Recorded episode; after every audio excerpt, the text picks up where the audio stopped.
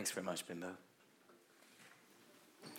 Um, I should have introduced myself when I popped up first time. My name's Matt. Uh, I'm one of the leaders here at Hope City. It's my privilege this morning to help us try and learn together um, from the Bible, which is what we do week by week. Now, like I mentioned earlier in the gathering, we're on a, a journey as a church to figure out how it is we're going to respond to the growth that God has given us as a family. Growth which is making our current home increasingly feel a bit of a squeeze. And if you don't feel squeezed in here, I can tell you that the children out there do feel squeezed along the way. And um, one thing I've been looking at as we keep working through this is thinking about how we could deliver the sort of spaces we need inside a whole array of different buildings that we've dared to consider as kind of potential options, places that typically weren't built for the sort of things we're wanting to do with it. Now, I've tried a bunch of times to sketch out how this might work, but I'm no architect. So if you've been on the kind of receiving end of one of my sketches, uh, I am sorry. It really doesn't make um, much sense to anyone apart from me what I'm trying to say. But thankfully, there are people who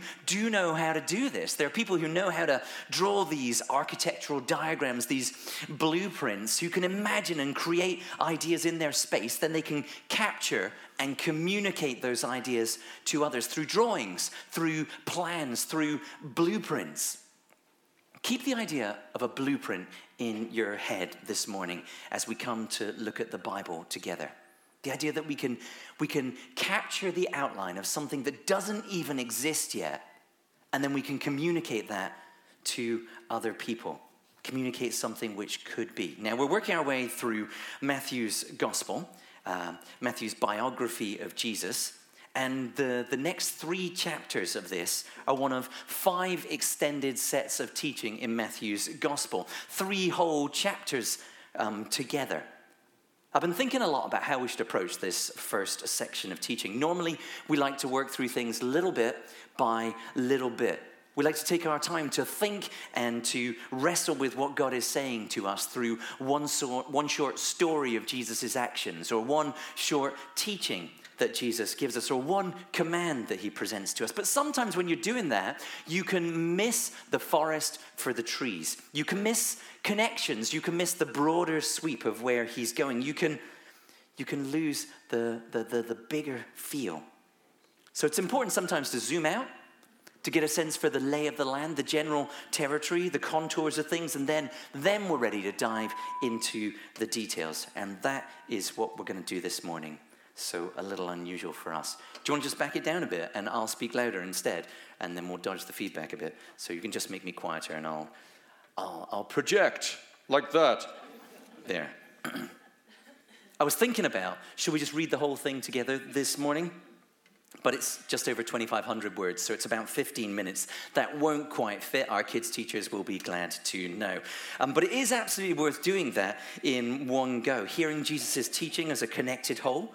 Perhaps some of you saw the post in our Facebook group. Instead of reading the whole thing this morning, what we're going to do is we're going to top and tail it. So come with me first to Matthew chapter 5, and we'll read how Jesus begins. And then I'm going to really summarize the main content, and then we'll read how Jesus closes. So, Matthew chapter 5, and that in our blue Bibles is page 968, and David is going to read for us this morning. Matthew chapter 5, look for the big five, page 968. I read from verse 1. Now, when Jesus saw the crowds, he went up on the mountainside and sat down. His disciples came to him, and he began to teach them. He said, Blessed are the poor in spirit, for theirs is the kingdom of heaven. Blessed are those who mourn, for they will be comforted. Blessed are the meek, for they will inherit the earth. Blessed are those who hunger and thirst for righteousness, for they will be filled. Blessed are the merciful, for they will be shown mercy. Blessed are the pure in heart, for they will see God. Blessed are the peacemakers, for they will be called children of God. Blessed are those who are persecuted because of righteousness, for theirs is the kingdom of heaven. Blessed are you when people insult you, persecute you, and falsely say all kinds of evil against you because of me. Rejoice and be glad because great is your reward in heaven. For in the same way they persecuted the prophets who were before you. You are the salt of the earth. If, but if the salt loses its saltiness, how can it be made salty again? It is no longer good for anything except to be thrown out and trampled underfoot. You are the light of the world. A town built on a hill cannot be hidden. Neither do people light a lamp and put it under a bowl. Instead, they put it on a stand, and it gives light to everyone in the house. In the same way, let your, sh- light shine before others, that they may see your good deeds and glorify your Father in heaven. Do not think that I have come to abolish the law or the prophets. I have not come to abolish them, but to fulfill them. Now, don't head off, David, um, because this. Uh, this introduction, right? Jesus is telling his disciples they're going to be salt and light in a dark world, that there's this fulfillment for the ancient law of Moses coming, that everything that God said through his prophets is going to be fulfilled. That's followed by two chapters of Jesus teaching his disciples how to live. And it's some of the most famous and memorable and well known teaching that Jesus makes anywhere. Uh, he, says, uh, he says, Be peacemakers, be, be pure.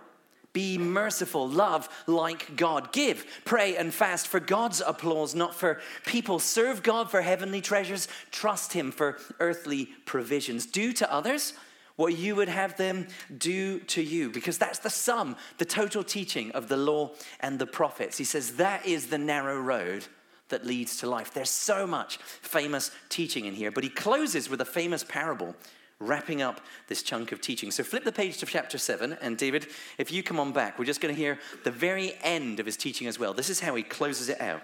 Chapter 7 and verse 24. From verse 24. Therefore, everyone who hears these words of mine and puts them into practice is like a wise man who built his house on the rock. The rain came down, the, stream rose, the streams rose, and the winds blew and beat against that house. Yet it did not fall, because it had its foundation on the rock. But everyone who hears these words of mine and does not put into, them into practice is like a foolish man who built his house on sand. The rain came down, the streams rose, and the winds blew and beat against that house, and it fell with a great crash. Thanks, David. That is where Jesus finishes.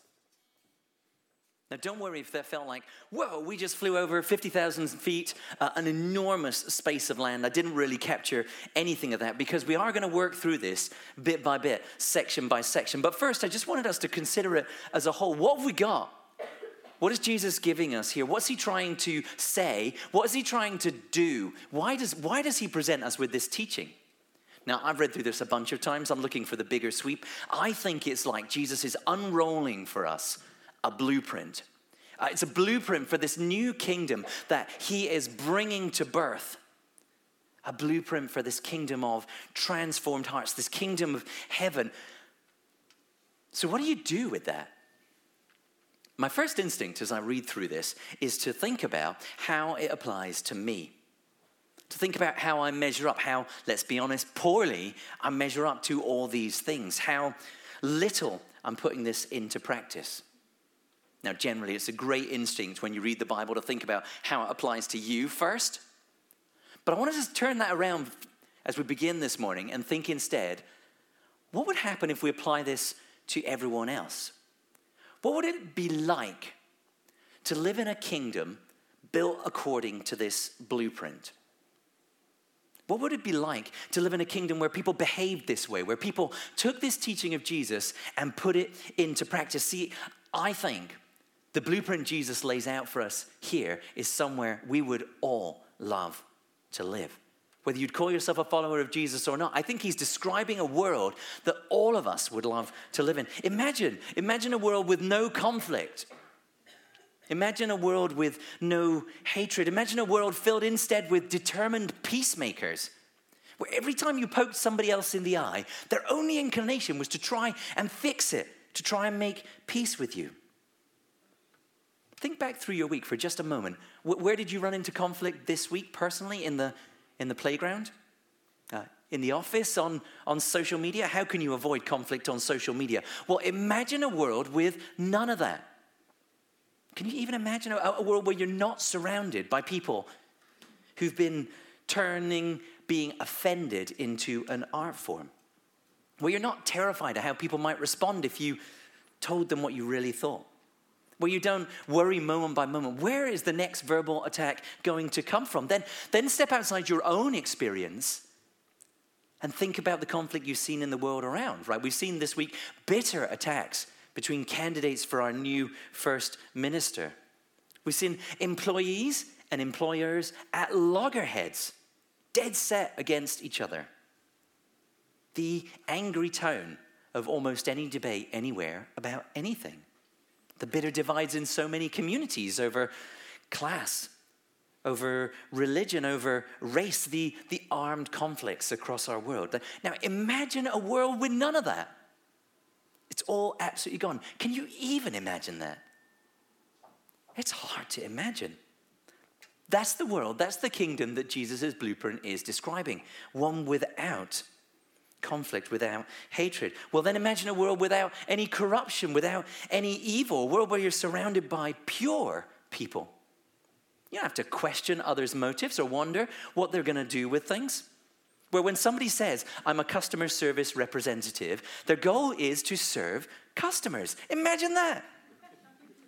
Where you don't have to worry about whether the authorities are going to do justice, whether those in need are going to get the support, whether the words you say are going to be twisted and used against you, whether those in power will use their power for the common good. Just imagine where you could trust people around you, where you could walk home from anywhere at any time and not be afraid, where everyone would help you if you were in need. That, that's the sort of world that Jesus' blueprint is describing, right?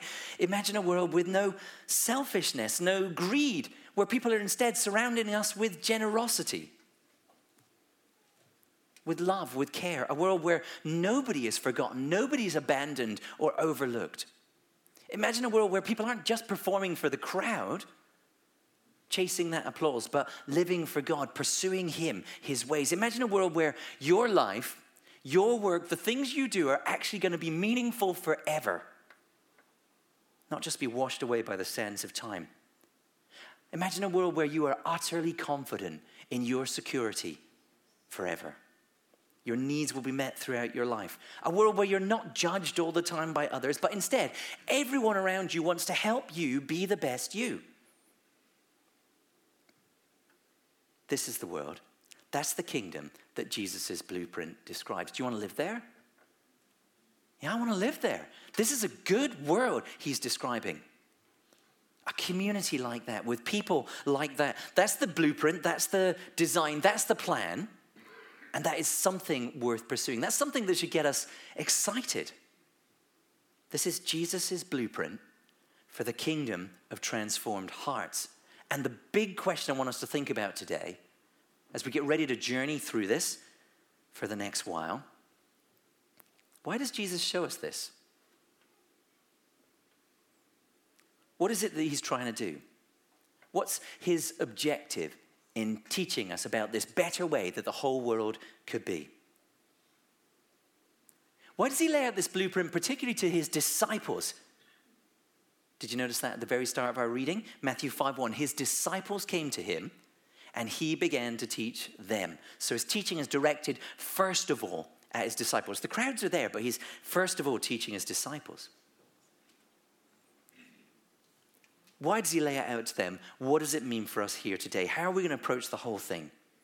Four big positions we're going to take a tour through to consider. Four options that we're going to look at one at a time. First option, okay? This is simply a utopian dream from a totally deluded visionary. It's fun to imagine a world without these things, but it's utterly pointless because it's completely impossible. Like suggesting, let's power the whole earth, it'll be super easy, we'll just put some big solar panels in the middle of the desert. Done. Ta da! Nice idea, interesting thought experiment, but alas, totally unrealistic. Or suggesting, why don't us humans just share everything instead of selfishly hoarding? Let's say the community owns everything and everyone gets what they need We'd all have plenty of land, plenty of goods, plenty of food. No one would be in need. Proper communism. That works just fine, doesn't it? Or, who's seen the video Coincidance? Now, maybe you've not seen this video, but the idea is if you just dance a particular dance together, that would fix everything. That would be the. In fact, the video is so good, we're just going to have to do this. They dance. If you dance like that, what a great idea! Just a dance. That's all we have to do. No more violence. Is that, is that all we're getting from Jesus here? Right? Just, just like here's a totally ridiculous dream, a fanciful dream from an impractical optimist, something that could never, ever possibly happen. Obviously, Christians don't think that's what Jesus was up to here. But that is absolutely how a lot of people would see this. Turn the other cheek. That is a stupid idea. A world without greed, that is flat out impossible. But Jesus isn't just a deluded visionary. So, what are the other options? Well, some people think Jesus isn't just dreaming about an impossible world here. Some people think Jesus is telling us about a world that we could really choose. Tolstoy, famous author, in his book Resurrection, he has this character most people accept is autobiographical, representing him, and the character speaks about the Sermon on the Mount like this. It's not beautiful abstract thoughts presenting, for the most part, exaggerated and impossible demands, but these are simple, clear, practical commandments which, if obeyed, and this was quite feasible, would establish a completely new order of human society. That what Jesus got for us here? Just a set of instructions which we actually could realize. Something that could happen if we would listen and change. Here's the problem I got with that idea, and the problem I have to tell you the Bible has with it too us. Human nature. Yeah, it'd be nice if we could all just get along, but do you actually live on planet Earth? Our world is just not like that. People are just not like that. And the truth is, it isn't just a, a few bad apples who are the problem, it is all of us. Like, does anyone seriously believe if we took out just a few problem people, we could fix this whole thing? If we could just lock up a few nasty pieces of work, suddenly things would click into place. Better world would just go pop into being. The rest of the global population were just sunshine and daisies. If we could just get rid of the. How many people do you think we'd have to take out or lock up before we could live this good life with no hate, no selfishness, total purity, just war to wall goodness. What is it? Is it like 1% of the population that are the baddies and the rest of us? Yeah, pretty good. 10%? 50%? What, what do you think? Look, I know my own heart. I'm part of the problem here, not part of the solution. The Bible teaches us that every single one of us is broken, that our hearts are corrupt. That's why this world is in the mess it is. You think you are the exception to that rule? Everyone else a bit messed up, that's why the world's a mess, but me? I'm perfect. I think in your honest moments, you must know that's not true.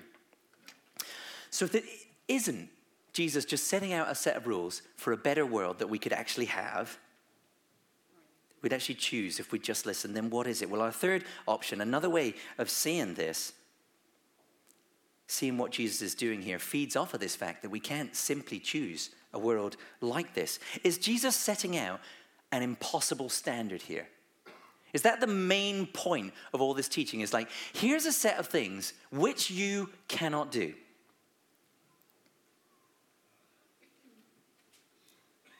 Is Jesus saying, you think you just need to tick some boxes, behave some particular ways? Think you just have to not be like the worst kid on the block, but you can be average or so so? Well, think again. This is God's design. You thought you had to jump that high? You've got to jump this high, higher than anyone ever, higher than you could possibly ever jump. Here's the standard God demands absolute purity, total devotion, utter love. You have to jump higher than anyone ever. Now, why would Jesus set out an impossible standard? Why would he do something like that to his disciples? Here's one suggestion I read about that. In short, Jesus' word exceeds our capacity. This is the point. But there is good news. The same Jesus who issues the commands also blesses the poor in spirit, those, know, those who know they cannot obey. The same Jesus who issues these commands gave his life as a ransom for disciples who cannot obey them. This way of looking at Jesus' whole sermon understands each part, each command, each challenge to be something that we'd respond to like this Yeah, I agree, that would be good. That's how it should be. No, I'm not doing that. In fact, I know I could never achieve that, so I need Jesus. Understood that way, Jesus' big point with the whole thing here, the long list of impossible demands, is to have his disciples, and by inclusion, us, recognize how broken we are and just how much we need his grace in every single area of our lives. It's like a, a spotlight showing us how broken we are in place after place after place, a mirror showing how warped. The blueprint's key because it shows just how far out of line we are with God's impossible standards how we'll never measure up until heaven. It's not an uncommon interpretation, but here's the problem. Here's the wrinkle with that. Jesus sounds, for all the world, like he actually expects us to do this stuff. Not just after hearing each command, shrug our shoulders and say, oh, well, I can't do that. I need Jesus. Look how he starts the whole thing. In the same way, let your good deeds shine before others that they may see your good deeds and glorify your Father in heaven. People are actually meant to see good deeds. What sort of light will shine from his disciples if they just go, Yeah, well, that's impossible, can't do that? Uh. If they just wring their hands about how terrible they are, what sort of good deeds come out of that? Or look at what he says about the law. We read Anyone who sets aside one of the least of these commandments teaches others accordingly will be called least in the kingdom of heaven. But whoever practices and teaches these commands will be called great. Whoever practices them. Look at how he closes out the whole chat. The last thing we read. Everyone who hears these words of mine, building your house on the rock, famous parable, everyone who hears these words of mine and puts them into practice how could Jesus' main point with this whole teaching be, you can't do this? When he starts and finishes by telling us we are meant to put it into practice, actually put it into practice. More literally, we're meant to do these things. That's the verb in there. Now, this can't be just a set of impossible commands meant to send us to Jesus for grace and grace and grace and grace, where we could never, ever measure up. This has to be a blueprint for how Jesus actually expects and wants us, even demands that we, his people, live. How could that possibly work? Earlier, we talked about this truth. We're all warped, we're all broken, every heart corrupt. How, how, how does that add up? Here's how. This is Jesus' blueprint for his kingdom. But this kingdom is a kingdom of transformed hearts. This is God's good plan for how we should actually live as his transformed people. It's Jesus inviting us to be God's future perfected kingdom breaking into our world here and now. When we started thinking about how wonderful it would be to live in a world where people did these things, where people obeyed these commands, where people actually lived like this? Well, Jesus' plan for those first disciples he was speaking to, and his plan for us, the church, his people, is to begin to be that wonderful world, that coming kingdom. Begin to make real, make a tangible presence for this kingdom in the middle of this broken and twisted world. If you've been with us a few weeks, remember how John the Baptist started speaking about Jesus? His urgent message repent, for the kingdom of heaven has come near. Remember what Jesus taught? Exactly the same thing. When he began to teach, he announces, Repent, for the kingdom of heaven has come near. Well, the point of the Sermon on the Mount is Jesus' disciples are to become that kingdom of heaven coming near.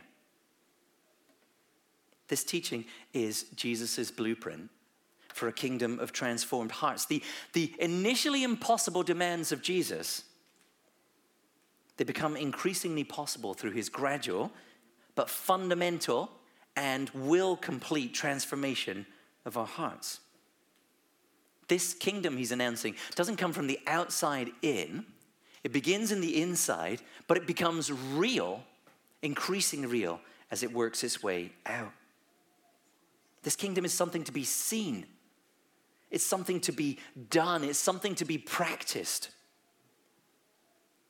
Think back to the beginning of Matthew's gospel. John comes baptizing people with water for repentance, it says, for cleansing, for turning away from the way they were going, turning to a new way. But John tells us Jesus isn't just coming baptizing with water. He's coming baptizing with the Spirit. He's not just cleansing,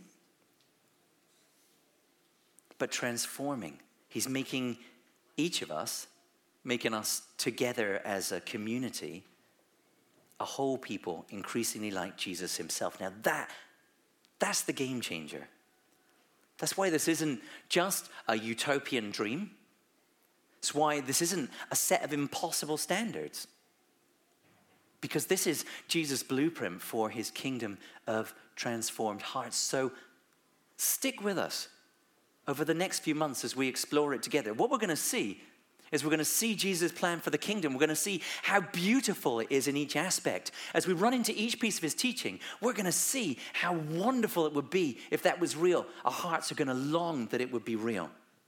We're going to be challenged that we can't live up to that standard, that it's beyond our twisted human nature. And then we're going to see it's a plan that he is actually bringing about through changing us from the inside out. Now, if you wouldn't call yourself a Christian today, if you're not a follower of Jesus, but perhaps you've heard some of these things, perhaps you would like some of these things, why not stick with us as we explore it too? Wouldn't you love a better world? And yet, can't you see how a change in first minister is not going to deliver the better world you long for? A change in education, a change in the United Nations, but something so much more fundamental is required. Let your heart dare to long that these things could actually be real. Come and walk with us as we explore, as we consider, as we challenge one another to begin to make this real. I'm going to pray, and then we're going to use a song to reflect on these ideas. Then we'll have some time to talk. Let me pray. When Jesus taught us how to pray, I said we should pray that your kingdom would come. This is what it means. So, Lord, we pray, your kingdom come. And we pray that for uh, a world that is hurting and broken, which needs this true and wonderful future so much. But really, we want to pray that for ourselves. Would your kingdom come in us as individuals? Would your kingdom come through us as a church? Would you help us to say yes to your blueprint for your kingdom through your transforming of our hearts? Amen.